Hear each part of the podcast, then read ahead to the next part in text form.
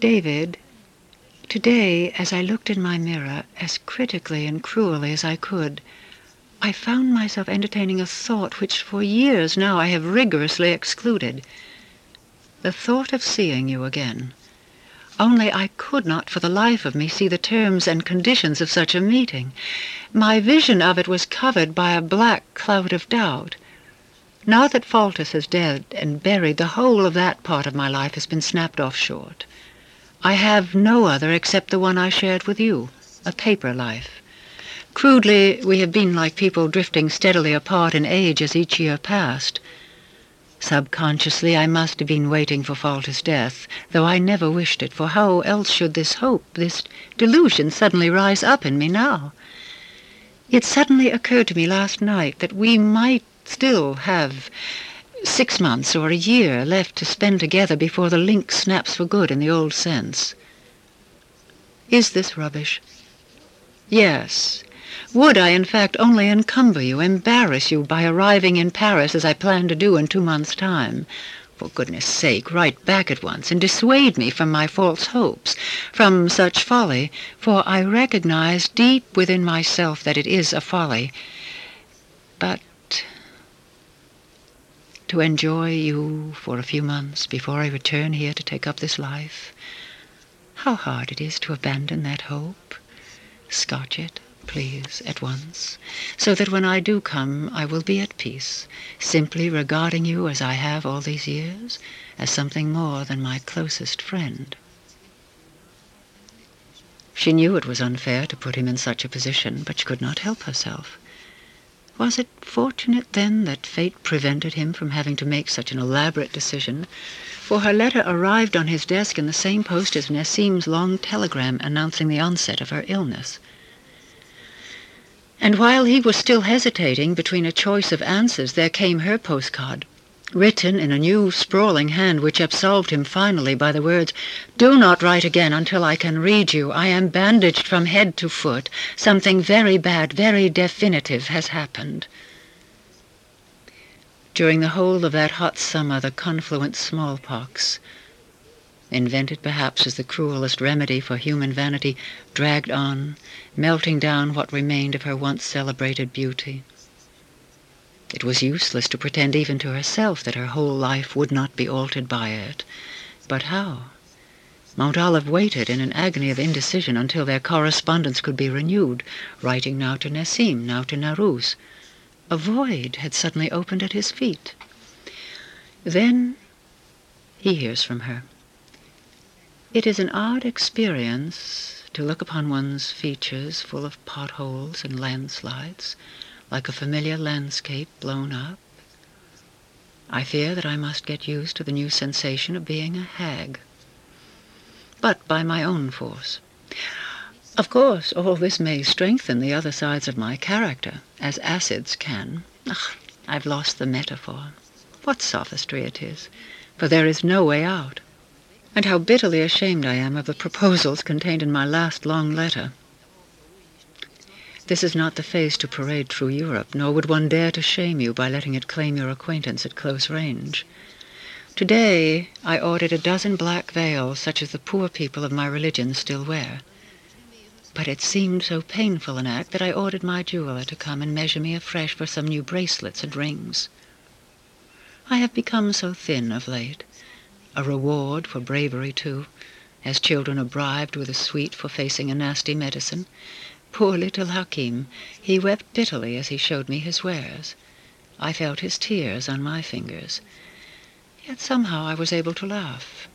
My voice, too, has changed. I have been so sick of lying in darkened rooms. The veils will free me.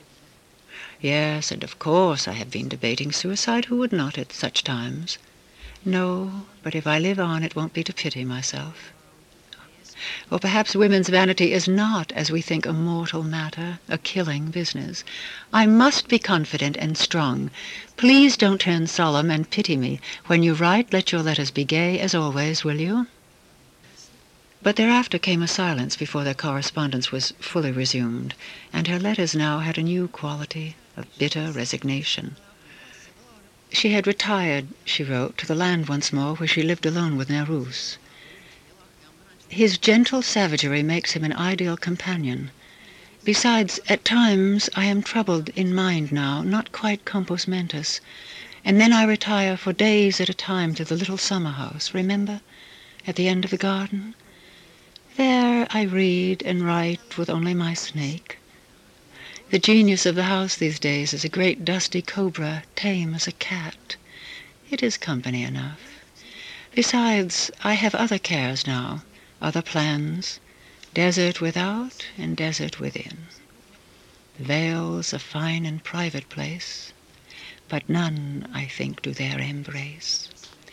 If I should write you nonsense during the times when the Afrit has bewitched my mind, as the servants say, don't answer. These attacks only last a day or two at most. And so the new epoch began. For years she sat, an eccentric and veiled recluse, in Karm Abu Girg, writing those long, marvelous letters, her mind still ranging freely about the lost worlds of Europe, in which he still found himself a traveller. But there were fewer imperatives of the old eager kind. She seldom looked outward now toward new experiences, but mostly backward into the past as one whose memory of small things needed to be refreshed. Could one hear the cicadas on the Tour Magne? Was the Seine corn green at Bougival? At the Palio of Siena were the costumes of silk, the cherry trees of Navarra, she wanted to verify the past, to look back over her shoulder, and patiently Mountolive undertook these reassurances on every journey. Rembrandt's little monkey, had she seen or only imagined it in his canvases? No, it existed, he told her sadly. Very occasionally a request touching the new came up. My interest has been aroused by some singular poems in Valeurs, September, signed Ludwig Pursewarden. Something new and harsh here. As you are going to London next week, please inquire about him for me. Is he German? Is he the novelist who wrote those two strange novels about Africa? The name is the same. It was this request which led directly to Mountolive's first meeting with a poet who was later to play a part of some importance in his life. Despite the almost French devotion he felt copied from Leila for artists, he found Pursewarden's name an awkward, almost comical one to write upon the postcard which he addressed to him care of his publishers. For a month he heard nothing, but as he was in London on a three months course of instruction, he could afford to be patient. When his answer came, it was, surprisingly enough, written upon the familiar Foreign Office notepaper. His post, it appeared, was that of a junior in the cultural department. He telephoned him at once and was agreeably surprised by the pleasant, collected voice. He had half expected someone aggressively underbred, and was relieved to hear a civilized note of self-collected humor in Pursewarden's voice. They agreed to meet for a drink at the Compasses near Westminster Bridge that evening, and Mountolive looked forward to the meeting as much for Leila's sake as his own for he intended to write her an account of it, carefully describing her artist for her. It was snowing with light persistence, the snow melting as it touched the pavements, but lingering longer on coat collars and hats. A snowflake on the eyelash suddenly bursts the world asunder into the gleaming component colors of the prism. Mountolive bent his head and came around the corner just in time to see a youthful-looking couple turn into the bar of the compasses. The girl, who turned to address a remark to her companion over her shoulder as the door turned, wore a brilliant tartan shawl with great white brooch. The warm lamplight splashed upon her broad, pale face with its helmet of dark, curling hair. She was strikingly beautiful, with a beauty whose somehow shocking placidity took Mountolive a full second to analyze. Then he saw that she was blind her face slightly upcast to her companions in the manner of those whose expressions never fully attain their target, the eyes of another. She stayed thus for a full second before her companion said something laughingly and pressed her onward into the bar. Mountolive entered on their heels and found himself at once grasping the warm, steady hand of Pursewarden. The blind girl, it seemed, was his sister, a few moments of awkwardness ensued while they disposed themselves by the blazing coke fire in the corner and ordered drinks. Pursewarden, though in no way a striking person, seemed agreeably normal. He was of medium height and somewhat pale in coloring, with a trimmed mustache which made a barely noticeable circumflex above a well-cut mouth. He was, however, so completely unlike his sister in coloring that Mountolive concluded that the magnificent dark hair of the sightless girl must perhaps be dyed, though it seemed natural enough, and her slender eyebrows were also dark. Only the eyes might have given one a clue to the secret of this Mediterranean pigmentation, and they, of course, were spectacularly missing. It was the head of a Medusa. Its blindness was that of a Greek statue a blindness perhaps brought about by intense concentration through centuries upon sunlight and blue water. Her expression, however, was not magistral, but tender and appealing. Long, silken fingers, curled and softened at the butts like the fingers of a concert pianist, moved softly upon the oaken table between them, as if touching, confirming, certifying, hesitating to ascribe qualities to his voice. At times her own lips moved softly as if she were privately repeating the words they spoke to herself in order to recapture their resonance and meaning. Then she was like someone following music with a private score. Liza, my darling, said the poet. Brandy and soda, she replied with her placid blankness, in a voice at once clear and melodious, a voice which might have given some such overtone to the words honey and nectar. They seated themselves somewhat awkwardly while the drinks were dispensed. Brother and sister sat side by side, which gave them a somewhat defensive air. The blind girl put one hand in her brother's pocket. So began, in rather a halting fashion, the conversation which lasted them far into the evening, and which he afterward transcribed so accurately to Leila, thanks to his formidable memory.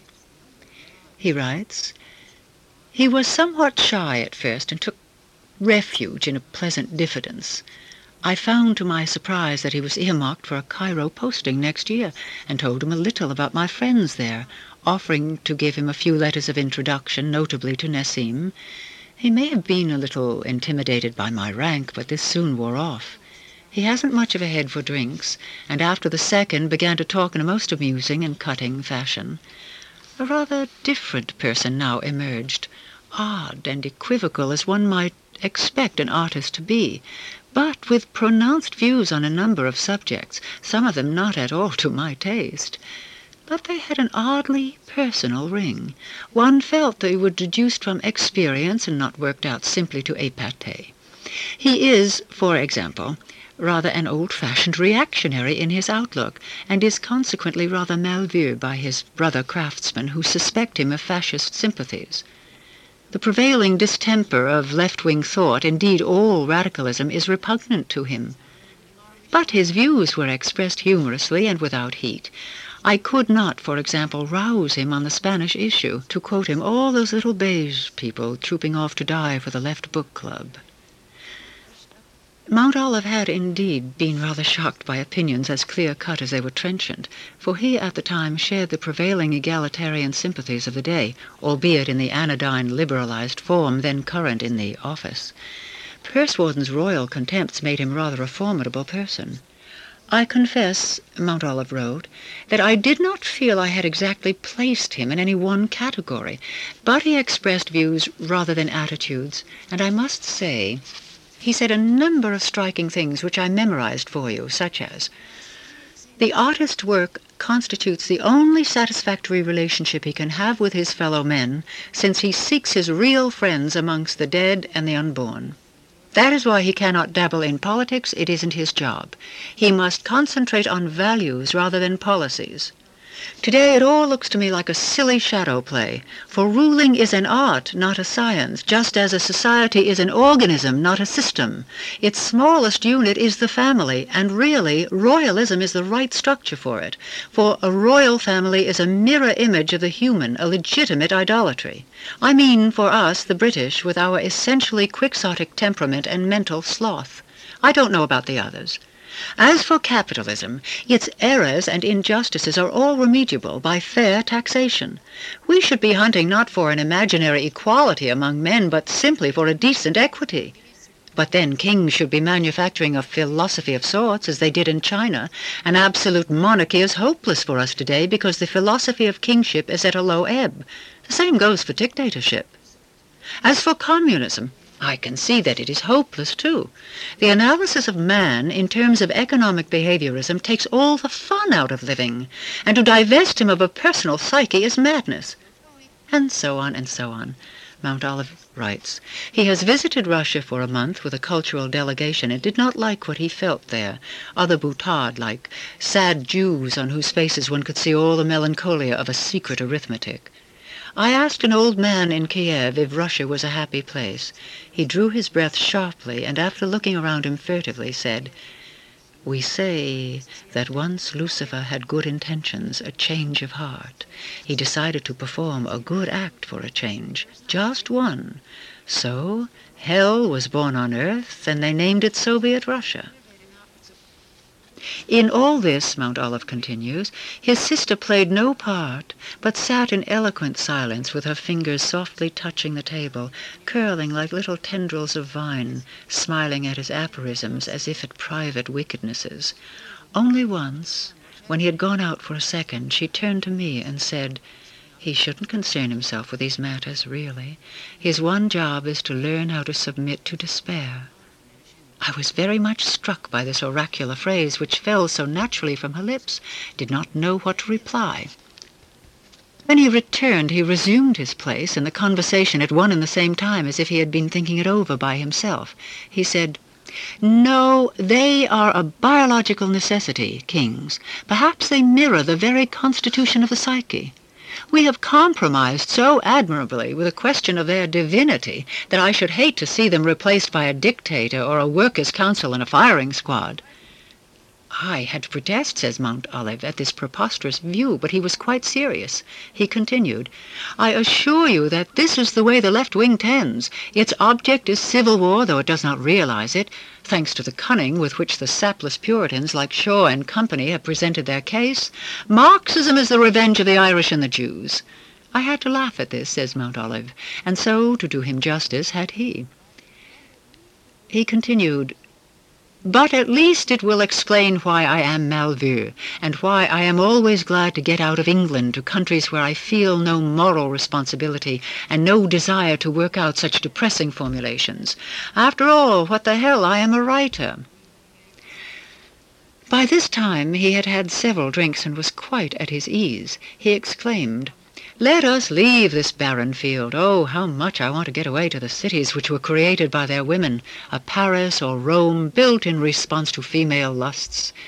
I never see old Nelson's soot-covered form in Trafalgar Square without thinking, poor Emma had to go all the way to Naples to assert the right to be pretty, feather-witted, and d'un splendeur in bed. What am I, Pursewarden, doing here among people who live in a frenzy of propriety?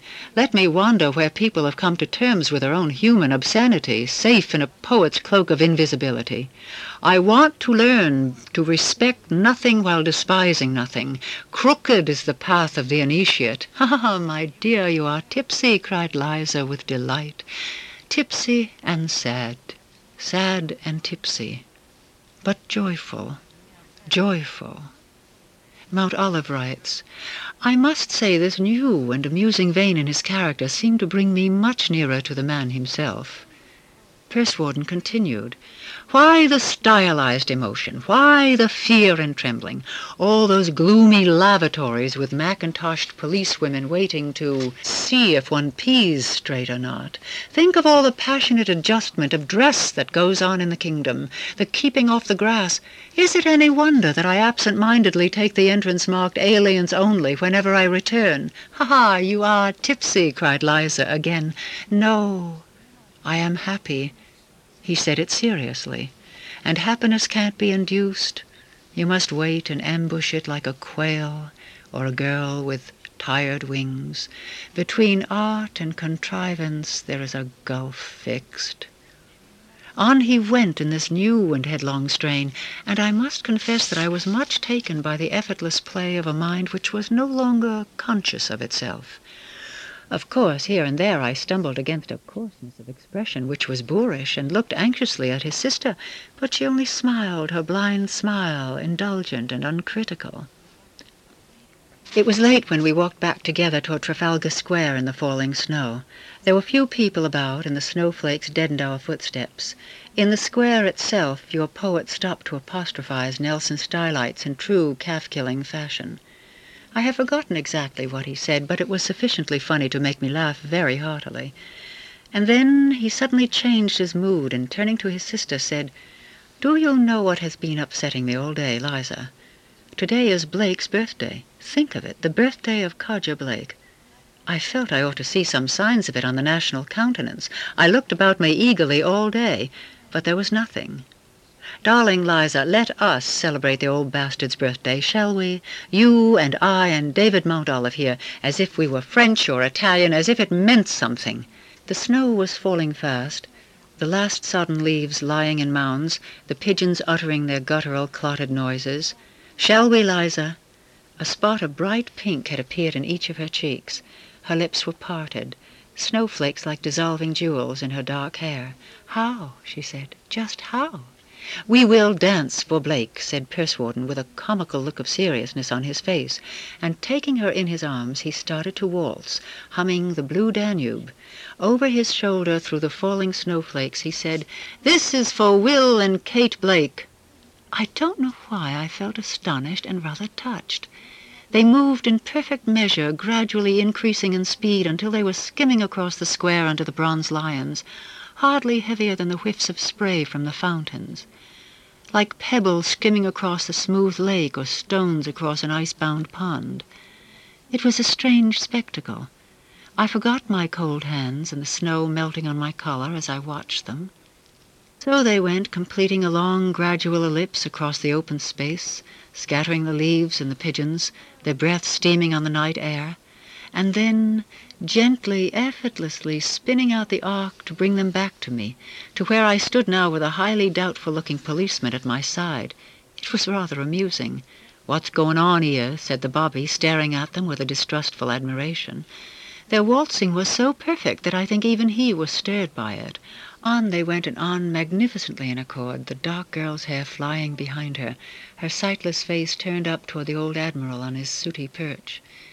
They are celebrating Blake's birthday, I explained in rather a shamefaced fashion, and the officer looked a shade more relieved as he followed them with an admiring eye. He coughed and said, Well, he can't be too drunk to dance like that, can he? The things people get up to on their birthdays. At long last they were back, laughing and panting and kissing one another. Pursewarden's good humour seemed to be quite restored now, and he bade me the warmest of good nights as I put them both in a taxi and sent them on their way. There, my dear Leila, I don't know what you will make of all this. I learned nothing of his private circumstances or background, but I shall be able to look him up, and you will be able to meet him when he comes to Egypt. I am sending you a small printed collection of his newest verses which he gave me. They have not appeared anywhere as yet. In the warm central heating of the club bedroom he turned the pages of the little book more with a sense of duty than one of pleasure. It was not only modern poetry which bored him, but all poetry. He could never get the wavelength, so to speak, however hard he tried. He was forced to reduce the words to paraphrase in his own mind, so that they stopped their dance. This inadequacy in himself, Leila had taught him to regard it as such, irritated him. Yet, as he turned the pages of the little book, he was suddenly interested by a poem which impinged upon his memory, filling him with a sudden chill of misgiving. It was inscribed to the poet's sister, and was unmistakably a love poem to a blind girl whose hair is painted black. At once he saw the white, serene face of Liza Pursewarden rising from the text. Greek statues with their bullet holes for eyes, blinded as Eros by surprise, the secrets of the foundling heart disguise, lover and loved. It had a kind of savage, deliberate awkwardness of surface, but it was the sort of poem a modern Catullus might have written. It made Mountolive extremely thoughtful. Swallowing, he read it again. It had the simple beauty of shamelessness. He stared gravely at the wall for a long time before slipping the book into an envelope and addressing it to Leila. There were no further meetings during that visit, though once or twice Mountolive tried to telephone to Pursewarden at his office, but each time he was either on leave or on some obscure mission in the north of England. Nevertheless, he traced the sister and took her out to dinner on several occasions, finding her a delightful and somehow moving companion. Leila wrote in due course to thank him for his information, adding characteristically, the poems were splendid, but of course I would not wish to meet an artist I admired. The work has no connection with the man, I think. But I am glad he is coming to Egypt. Perhaps Nessim can help him. Perhaps he can help Nessim. We shall see.